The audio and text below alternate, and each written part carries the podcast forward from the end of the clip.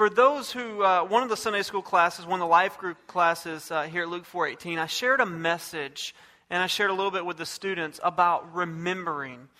And after I shared that message, some of the people came up to me and said, David, this is something that you need to share at Luke 4.18, as in for the, the whole congregation. And so I began to pray and say, Lord, show me when that time is to share this message on remembering. And this past week, the Lord just continued to put it on my heart. And just to show you how God works and how He speaks confirmation, Brother Ed and I, I, I don't remember ever telling you what I was preaching on today. Did I ever tell you? I, I probably should. That would probably be a good thing if I let you know.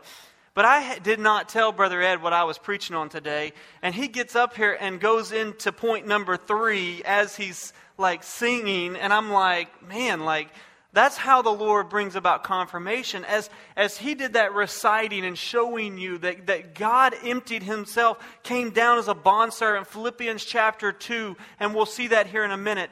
We're going to discuss that today, just remembering what our God did. And so, point three may come earlier because Brother Ed has already gone there this morning, and I love it. That's just how God works. But this morning, I want you to open up to Deuteronomy chapter 8. This is actually one of my favorite chapters in Scripture. You've probably heard me say that about every chapter that I've preached on. Um, but I love Deuteronomy chapter 8. And as we get started, the way that this confirmation came about speaking this message today was over uh, the Christmas break as I was uh, at, with Leslie and, and my wife and um, at her parents' house. And, and we ended up having a funeral. Many of y'all heard about Leslie's uh, grandfather passed away, and so we had a funeral. And, and I was sitting there with, with my daughter and son, who's four and two, and obviously they don't quite understand what's going on. So we sat there next to a TV, and at that TV, there was obviously video that was showing of his life, right? So at a funeral, when you go to a funeral, a lot of times you sit there and there's pictures that remind you of the life that this person lived. It shows you moments in their life. And as you see pictures, if you were involved in that moment of their life, guess what happens? It's like you're right back in that moment. And so I come home and I, I go over to my parents' house uh, here in Mobile. They live here. And obviously, I was raised here under Brother Fred and many of you as well. And my mother is transferring VHSs. Uh, students, I'll let you know what VHSs are later. I'm still trying to figure out what an 8-track is, though, so we'll, we'll get to that. But my, my mother was transferring VHSs to DVDs, which the funny thing is, is that probably next year DVDs won't even exist. Well, on these VHSs were home videos. Now, I don't know how many of y'all have home videos of when you were a child, but man, like I pray that these videos never get out my parents were showing me, I mean, we were just laughing and just enjoying. I mean, I was probably like five, six years old, and, and why I was wearing what I was wearing. But, but you know, I mean, styles go in and out, and I pray that style never comes back in. You know what I'm saying? But I began to just, just watch some of those videos, and, and my childhood was like flashing back before me. I'm so thankful. Like Leslie and I like left and we were like, we need to go buy like some type of video recorder because all we have is pictures. We don't video things anymore. Maybe you do on your, your iPhone or something like that. But we were like, man, we need to vi- so we can show our kids what it was like when they're older so they can remember. This idea of remembering is very important in Scripture. And Moses in Deuteronomy 8 is at a place where he has the new generation. And they are about, Moses about to go off the scene. Moses is not going to enter into the promised land. And so Moses is beginning to share with them just about what has taken place previously. He's reminding them. The book of Deuteronomy, somebody has mentioned one time, is that it's really three messages of Moses reminding this young generation of where they came from. It's talking about the, the slavery that they were in and all these different things and how God miraculously brought them out of the land of Egypt. And in chapter 8, verse 11 i want you to see this. I've read this scripture to you before but we have not like dissected it on a sunday morning. So this morning we're going to start with verse 11 and go through 20 and we're just going to kind of dissect this. And right at the beginning he says beware that you do not forget if you feel comfortable underlining in your scriptures, and, and if you don't, I mean, I, I, I, would pray that you would feel comfortable enough to underline that word where it says, Beware that you do not forget. This is a command that Moses is giving them, saying, Hey, if you forget, there's, you're going to see in a minute what will take place. Now, the reason Moses is saying this to them is because Moses had experienced people forgetting not too long ago. Now, y'all don't have to flip over there, but in Numbers chapter 14, verses 26, I do want to read it. You'll see it on the screens. But in Numbers chapter 14, verse 26, it says, The Lord spoke to Moses and Aaron, and saying, How long shall I bear with this evil congregation who are grumbling against me? I have heard their complaints of the sons of Israel, which they are making against me. Say to them, As I live, says the Lord, just as you have spoken in my hearing, so I will surely do to you. Let me just tell you what they had spoken in their hearing. What they had spoken is, is that, well, God, did you bring us out of Egypt just to die? And so he says, Okay, what you said will happen to you. And so in verse 28, he says, Say to, or in verse 29, he says, your, your corpse will fall in the wilderness, even all your numbered men, according to the complete number from 20 years old and upward, who have grumbled against me. He says, Surely you shall not come into the land which I swore to settle to you, except Caleb and the son uh, of Jephunneh. I, am telling you, I've struggled with those names. And jo- Joshua the son of Nun. Your children, however, whom you said would become a prey, I will bring them in, and they will know the land which you rejected. But as for you, your corpse will fall in this wilderness. Your sons shall be shepherds for 40 years in the wilderness, and they will suffer for your unfaithfulness until your corpse lie in the wilderness. Let's leave it right there on verse 33 there for me. Here's what I want you to see. In this moment, the nation of Israel had just sent in the 12 spies. Y'all probably know this story from VBS, right? The 12 spies go in and they see these giants. And they see, like, man, the, the land is amazing. But yet there's some big people in there. And they're like, uh, I don't know. So they come out and they begin to tell the congregation. Ten of them are like, hey, I don't think so. This is crazy. We're going to come, we're going to go in there, and we're going to die. We might as well just stay out here, right? But then there's two, Caleb, Caleb and Joshua, and they're like, listen, the Lord reigns, right? The Lord is great and mighty. What is taking place in this moment is that the nation of Israel has already forgotten what God has done. Let's look for a second. Let's think for a minute what they've forgotten. Remember, they were in slavery in Egypt and they cried out to God to help them, and the Lord heard their cry. They were in slavery, and Moses comes, and, and obviously we know the VBS song, right? Pharaoh, Pharaoh, let my people go. I think it's like, oh, baby, let my people go. Y'all remember singing that? Right? So the, the, Moses comes, and, and Pharaoh says no, but then the nation of Israel got to witness and see the ten plagues fall upon Egypt. With the last one being the Passover lamb, right? The or excuse me, the Passover. And so then Pharaoh lets them go, and they're like, hey, like, whoa, like, we're free. Like they were set free from slavery, so they start to move, and all of a sudden, Pharaoh comes after them, and they're like, uh oh, Pharaoh's coming after them. And God provided and protected them all the way up to the point that they were in front of the Red Sea. And now they're in front of the Red Sea and they're like, what do we do? Like, like we're going to die. They start grumbling. They start complaining. They start saying, we're just going to die out here. And God opens up the Red Sea. And, and I love that. I've shared it with you uh, so many times. Like, for me, like my childlike faith, I just can't, I just feel like I would like walk through there with my hands in the water on the sides. Like, I love the idea that God's holding up the walls and I'm walking through by faith that those walls don't come down because I would drown.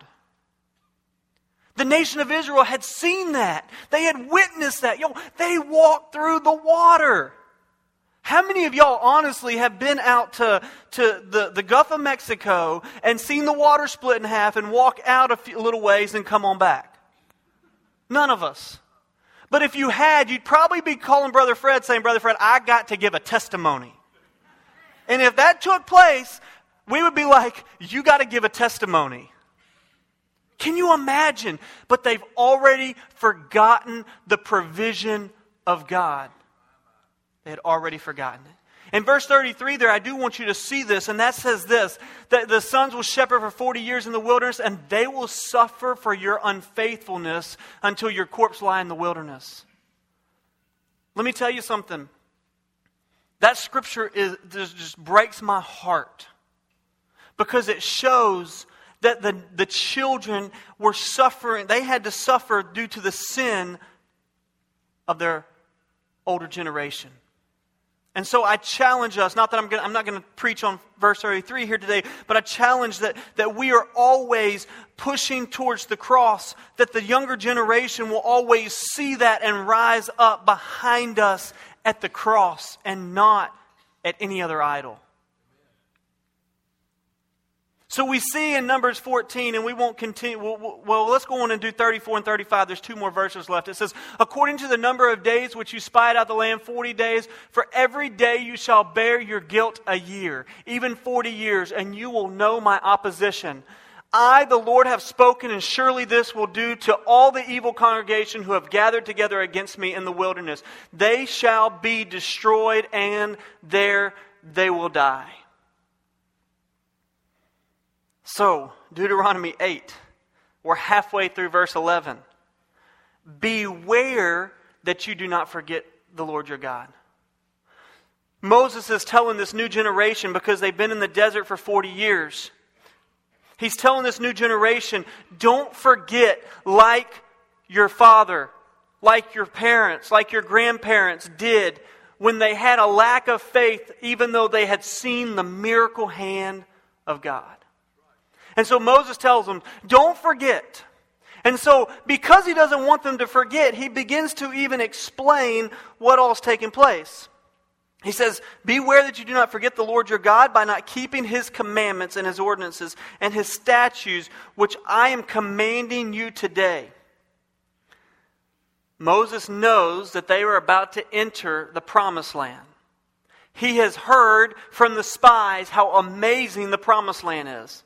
He knew that the giants in the land and the people of the land would not be able to keep them out, that they would not kill the nation of Israel because it was God's promise and his provision was going to go forth with them. And so then he comes to verse 12 and he says, If you forget, then when you have eaten and are satisfied, and when you have built good houses and you've lived in them, and when your herds and your flocks multiply, and your silver and gold multiply, and all that you have has multiplied, then your heart will become proud, and you will forget the Lord your God who brought you out of the land of Egypt and out of slavery. He says in verse 15, He led you through the great and terrible wilderness with its fiery serpents, scorpions, and thirsty ground where there was no water. He brought water to you out of the rock of flint. In the wilderness, he fed you with manna which your fathers did not know, and he might humble you that he might test you to do good for you in the end. Otherwise, you may say in your heart, My power and my strength and my hand made me this wealth. But you shall remember the Lord your God, for it is he who has given you power to make wealth and he may confirm his covenant which he swore to your fathers as it is this day. And listen to verse 19 and 20. It shall come about if you ever forget the Lord your God and go after other gods and serve them and worship them, I testify you against you today, you will surely perish. In verse 20, it says, Like the nations that the Lord makes to perish before you, you shall perish, because you would not listen to the voice of the Lord your God. So, as, as I read that scripture and as I studied that scripture, excuse me for preaching several times, my throat is, is, is hurting a little bit. So, as I studied the scripture in Deuteronomy 8, and I began to say, Lord, what, there's so many, I mean, I went throughout scripture and just looked at the idea of remembering, remembering, remembering. And I said, Lord, what is it that we need to remember? Because, see, the nation of Israel forgot the miracle hands of God. They, they forgot that they once were in slavery and God set them free. And God showed me that He wants us to remember along the same lines of the nation of Israel. The first thing is, is that God says, remember who you once were. Remember who you once were. So, the first thing today that I want to just look at is who we once were. For the nation of Israel, they once were in slavery. Now, I think that that goes hand in hand with today. We once too were in slavery. So in Ephesians, if you want to flip over to Ephesians chapter 2, it says this in verse 1 through 3. It says, And you were dead in your trespasses and sin in which you formerly walked according to the course of this world, according to the prince of power of this air, of the spirit that is now working in the sons of disobedience. Among them, we, we too all formerly lived in the lust of the flesh, indulging in the desires of the flesh and of the mind, and we were by nature children of wrath, even as the rest. Let me tell you who we once were. We once were children of wrath. We once were, according to Ephesians chapter 1, dead. Like done. Like completely dead. That's who we were. And let me just go on and explain to you that the scripture says that for those who do not know Christ, who have not been made alive in Christ, those who are dead, there is a place that when we pass away on this earth, there is a place called hell. It was not created for us, it was created for the fallen angels. But here's the problem it says that sin entered through Adam. It, through, through Adam's sin, we all have sinned. And so sin is in our life. And because we are dead, if we do not have a Savior, if our life has not been transformed, and been made alive in Christ, then we live and we die in our sinfulness.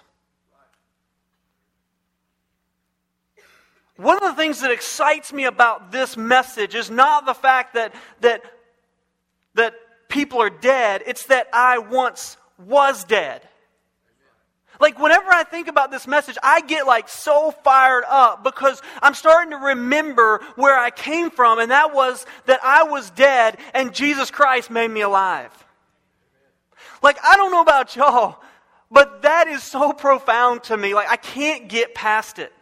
Last night I was with the students uh, over in Mississippi, and I, we had just worshiped. I mean, the, the, the, worship team, and, and when I say worship, worship is life, but we had just done a musical portion of worship, and the, the, the, the band had just been singing their heart out, and I met with them beforehand, and man, they just loved the Lord, and they were just crying out to God. And then I get up there and I said, How's it going tonight? And everybody was like, Good.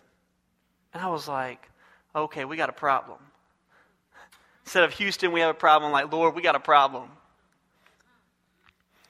Because here's my problem is that we just worship the living God, the one that transformed us from death to life. Like, if it was not for the blood of Jesus Christ, we would be dead in our trespasses right now.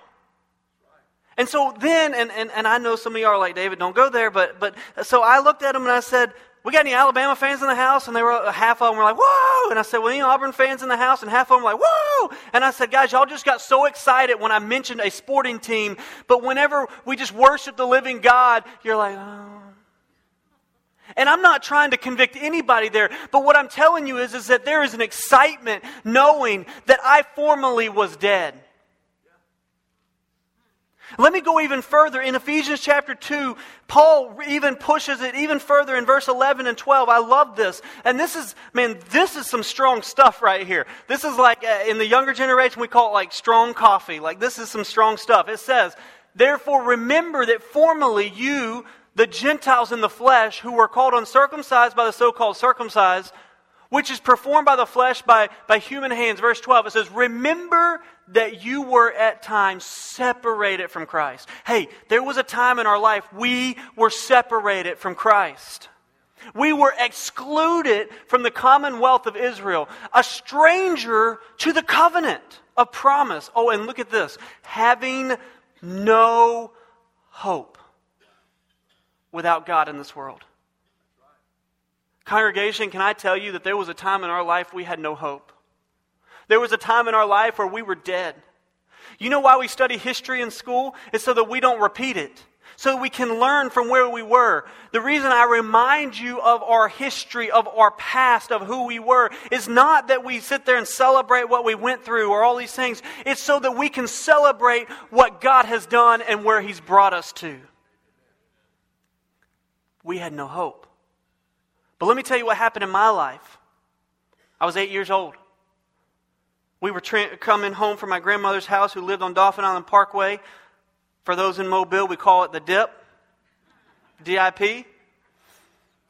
And we were coming home and we crossed from I 10 to I 65. But in that moment, that was the crossroads of my life. I know that some of y'all, like, I, that, that connection there is kind of congested sometime with traffic, but for me, every time I go over it, I think this is where it took place. I said to my mother, I said, Mom, what is going to take place in my life if I don't know Jesus as my Lord and Savior? And my mother didn't sugarcoat it, and I'm so thankful she didn't. She told me the truth of the gospel. And right there in that intersection of a road was an intersection of my life. And if I could have got on the ground, I would have got on the ground, but I was in a, in a minivan. And I just cried out and I said, God, I repent. God, save my soul.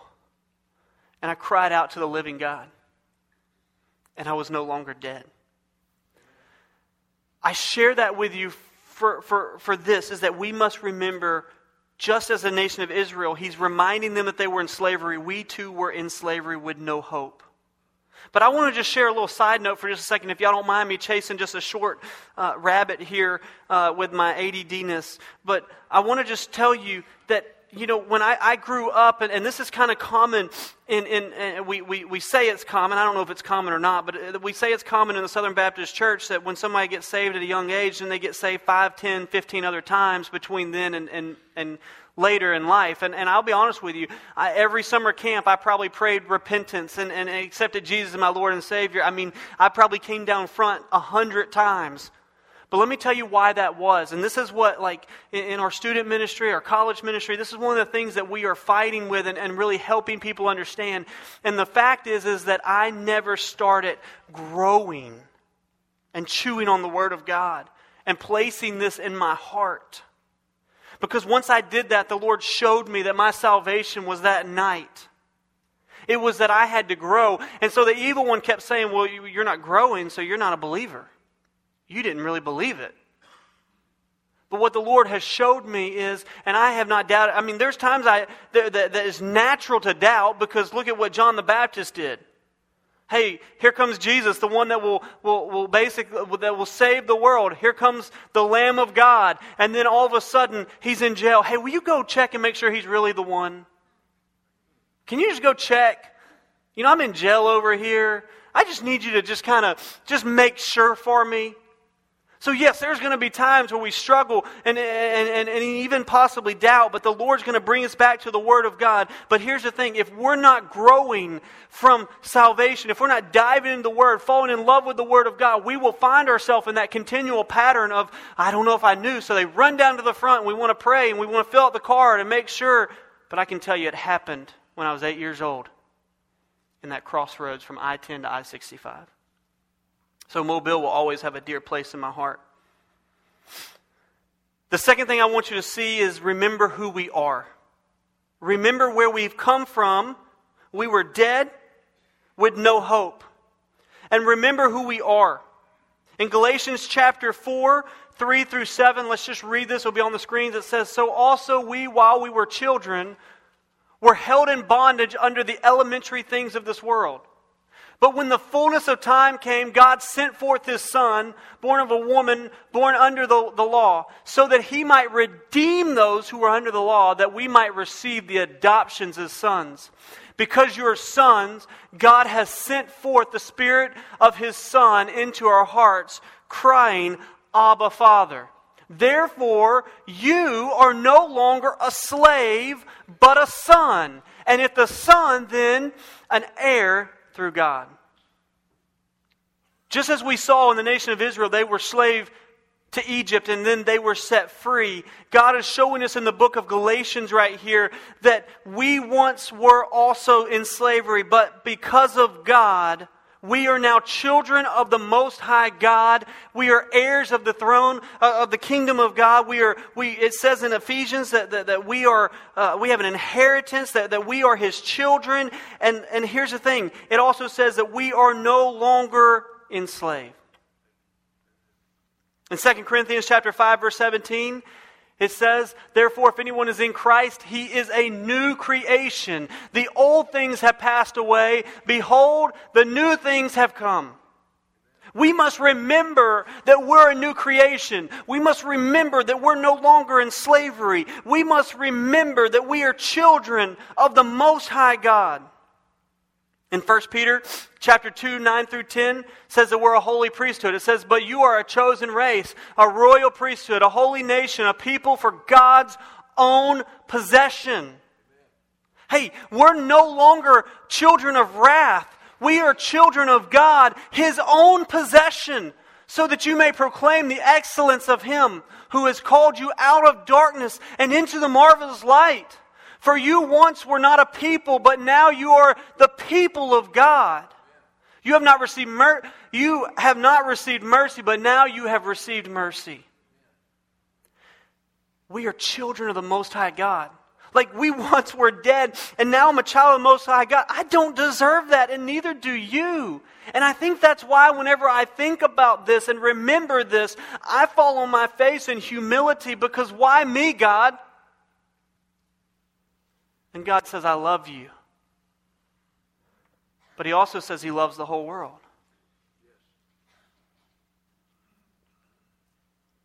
I also want you to see in Ephesians chapter 2, verses 4 through 6, it says this But God, being rich in mercy because of His great love with which He loved us, even when we were dead in our transgressions, He made us alive together with Christ. Even when we were dead, He made us alive in Christ. So, we're children of God, right? We're no longer slaves. We're a new creation. We're God's possession. And we are alive in Christ. Let me ask you a question. Do you live your life as if you're alive in Christ? Or do you just say, I, I believe in Jesus and just sit back and go do your own thing? Like He's made us alive. It even says in Scripture, all authority has been given to me. And God's saying, hey, that, that He's given all authority to Jesus. And, and, and He's sending us out to go forth and to share the gospel, to live alive in Christ. And too many believers are living as if they're dead, but they're not dead anymore. That's why we need revival. What does reviving do? It revives somebody who's like on life support. And there's a lot of Christians in, in this nation who have just been sitting on life support, not living in the true power of Christ, living alive in Christ. And maybe if we just remember who we once were and what God has done and made us alive, maybe it will transform how we go forth into this world. Maybe we'll start living with power. So remember who we once were. Remember who we are. And also remembering who we are, we have to remember what the power of God and what he did for the nation of Israel. Moses is telling them, he says, Hey, I want you to remember where you came from. I want you to remember that God set you free. And I also want you to remember the power of God that set you free. In Psalm 77, verse 11 through 15, I want you to see this. It says, I shall remember the deeds of the Lord. Surely I will remember your wonders of old. I will meditate on all your works and muse on your deeds.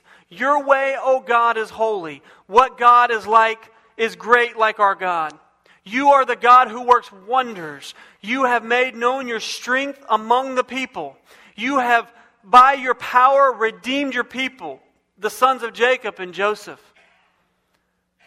It says at the beginning in verse 11, go back to verse 11 for me, Stephen, on, on, on 77. It says, I shall remember the deeds of the Lord. Surely I will remember the wonders of old.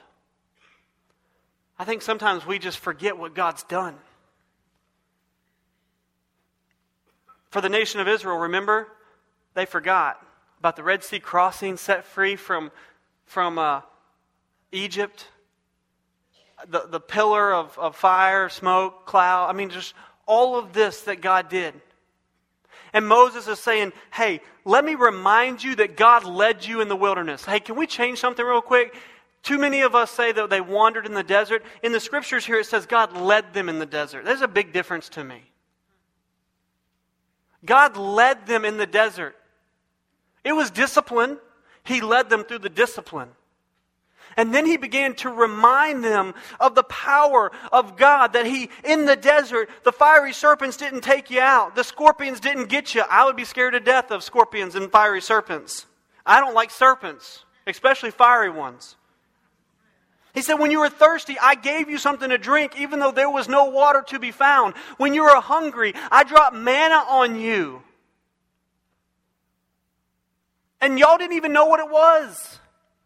I was your provision, the miracles of God. And just to name a few, and I understand that these happened after, after the Red Sea crossing and after them going into the nation of Israel, but let's just remember how big our God is. I love Jericho. I mean, they marched around and boom. Can you imagine? I love Mount Carmel. Can you imagine, like, hey, just put some more water on the altar? Yeah, just keep doing it. And y'all go on over there and, and y'all dance around and y'all try to get your God to bring down fire. I mean, can you imagine all of a sudden hits his knee and prays, and fire from God comes down and consumes the altar. Woo! Hey, if that happens, we're going to have a testimony. But let me tell you, it happened. And so I'm sharing the testimony of what took place. What about David and Goliath? I mean, this dude is like massive. David shows up with a slingshot. I'd have been like, um, we need the best of the best of the best. And God's saying, oh, he is the best because he's serving me alone. He shows up with a slingshot and a few rocks, pebbles. And man, just one time, can you imagine if we took down an army with one rock? The whole Philistine camp ran in fear because of a rock that was directed by the Lord straight into the forehead of Goliath. Maybe we need to remember also what God's done in our own life. Just this past week, in preparing for my message, I pulled out my journal. I'm a journaler. And my journals start, Dear God, and then I write. I pulled out my journal. I'm going to tear up even telling you this, but in 2000, I believe it was eight, I don't know. I was sitting there and I was reading just about how God, like, how was showing me that Leslie would be my bride. And obviously, I read that to my wife that night and just read to her what the Lord had spoken to me. That was a miracle from God. Leslie and I weren't even dating. And the Lord spoke to me and said that you two will get married. And I said, Lord, if that's the case, you're going to have to give me a, a burning bush experience. And I went to church the next day. Nobody at the church knew anything of Leslie. And this lady came up to me and said, How can I be praying for you? It was an older lady in the church who had always been praying for me. She knitted me a prayer shawl that I still to this day have as she prayed over me while she knitted it. And I looked at her, I said, Just pray for wisdom. I need wisdom, I need discernment. And that lady looked at me and she said, David, I have a vision. And, you know, I didn't grow up experiencing visions. So when somebody said that, I was like, uh, I got to go. Like, and she said, I have, a, I have a vision from the Lord. I said, Okay, tell me about it. She said, I see a groom on his wedding day, and he's looking down the aisle, and his bride's coming to him. That was the Lord speaking to me. The miracle hands of God.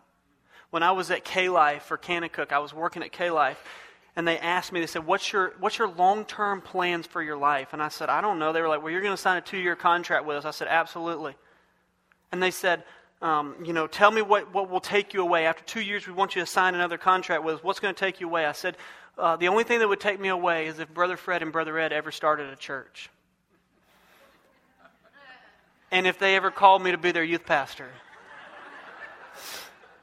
Can I tell you that when I shared that? Oh, I also told him that if Chick fil A ever called too, that I would go and. that manna from heaven, right? But, anyways, so Brother Fred and Brother Ed had not even started a church, and I hadn't been back to Mobile in years.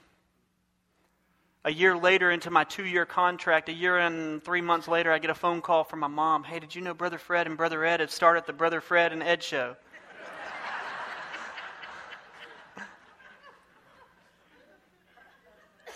I don't know if that was my mom that said that. Somebody told me that.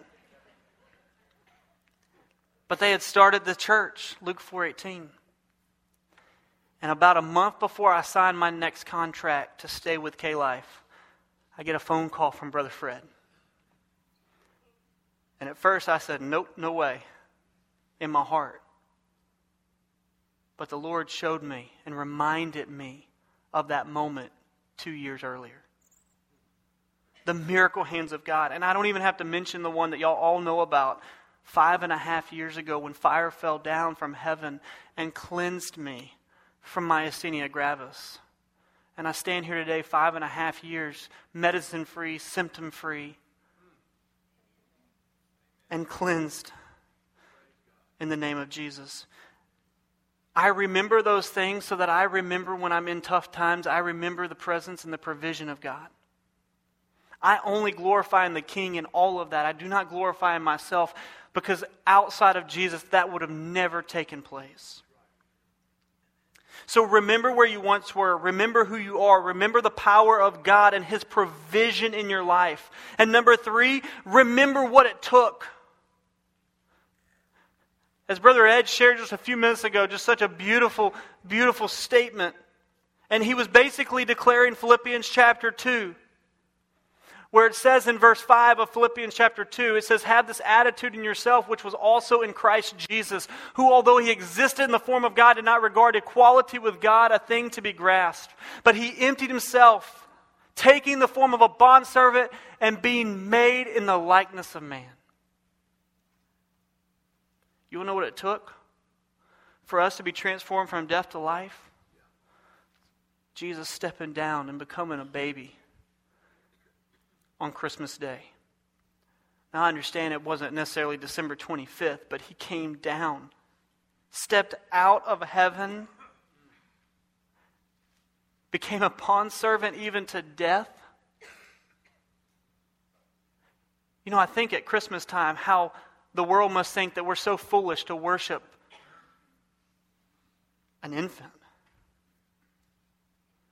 But then I think to myself that the scripture says in 1 Corinthians that God will use the things that the things that don't seem like instead of it being just like what it was supposed to be, like using the, those that, that, that aren't wise and able to shame the wise. And I think about the fact that the wise says a little infant. Really? That infant was child. was God. It was Jesus. In 1 Peter chapter 2, 22 through 24, it says, He who committed no sin, nor was any deceit found in his mouth. And while being reviled, he did not revile in return. While suffering, he uttered no threats, but keeping and trusting himself to himself to him who judges righteously. And he himself bore our sins in his body on the cross that we might be, that we might die to sin and live to righteousness. For by his wounds we were healed. You want to know what it took? We need to remember not only that we were dead, but it's by the wounds of Jesus Christ that we may have life. And one of the most powerful statements, Isaiah 50, 53, verses 3 through 6, says this He was despised and forsaken of men, a man of sorrow and acquainted with grief. And like one whom men hid their faith, face, he was despised, and he did not esteem himself. Surely our grief he himself bore, and our sorrows he carried. Yet we ourselves esteemed him stricken, smitten of God, and afflicted. But he was pierced through for our transgressions. He was crushed for our iniquities. He was chast- uh, chastising for our well being, fell upon him, and by his scourging we were healed. All of us were sheep that had gone astray. Each of us had turned to his own way, but the Lord has caused the iniquity of us all to fall on him. I don't have time today to walk through what took place before and, and, during the cross. But let me tell you something. Jesus bore on, on himself the sins of this world. He came through with the wounds and the piercings of his arms and his feet. Why? So that we may be made alive in Christ. Hebrews chapter 9, verse 11 through 15 says, But when Christ appeared as high priest of the good things to come, he entered through the greater and more perfect tabernacle, not made with hands, that is to say, not of this creation, and not through the blood of goats and calves, but through his own blood. He entered the holy place once for all and obtaining eternal redemption. For if the blood of goats and bulls and ashes of ever sprinkled through who have been defiled, sanctified for the cleansing of the flesh, how much more will the blood of Christ, who through the eternal Spirit offered himself without blemish to God, cleanse your conscience from dead works to serve the living God? For this reason, he is the mediator of the new covenant. He's the mediator that takes us from death to life. It's the blood of the Lamb. We must remember where we were. We must remember who we are. But we must remember how and what it took for us to cross over from death to life. If we don't remember that, we're going to wake up every day and just live our life as if it just doesn't really matter today. But when we wake up in view of the cross every day, it will change how you live your life today. Because you won't take it for granted, because you will realize that Jesus died, that you could live today for the kingdom and for his glory. We must wake up every day in remembrance of the cross and what it took. I get so excited. And I'm also get so humbled at the fact that Jesus bore on him my sins that I was dead, now I'm made alive in Christ. I, I, I want to dance. And for those who just sit there and say, I don't really get the excitement that you have, then, then, then you need to go to Psalms 51 where it says, Restore to me the joy of my salvation. Because there is joy in knowing that you once were dead and now you're alive. As I close today, I do want to share this.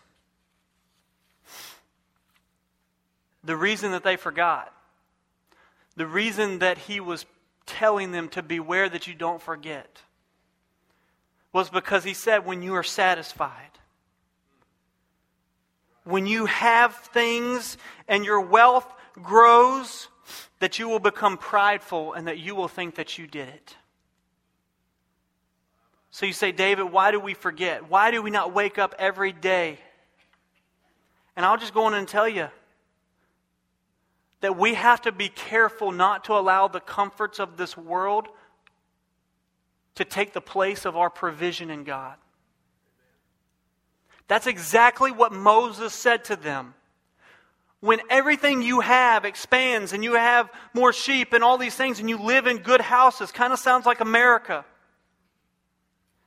Then your pride will say you did it. And God will say, and you must remember, I'm the one who transformed you from death to life. And so, my question today is will we remember? Or will we go throughout life in a prideful state, forgetting what God has done and just living our life as if we have some provision on our own? Because let me tell you something that is a facade when you think that you can provide it on your own. And it's a pretty arrogant statement to tell the living God who allowed his son to bleed on the cross and bear your sins that you got this on your own. The scripture even says that it's trampling the blood of Jesus. And so, my question to you today is this Will you remember? You were dead. Now you're a child of God. You were in slavery. Now you're set free. And it's all because of the cross. It's all because of Jesus.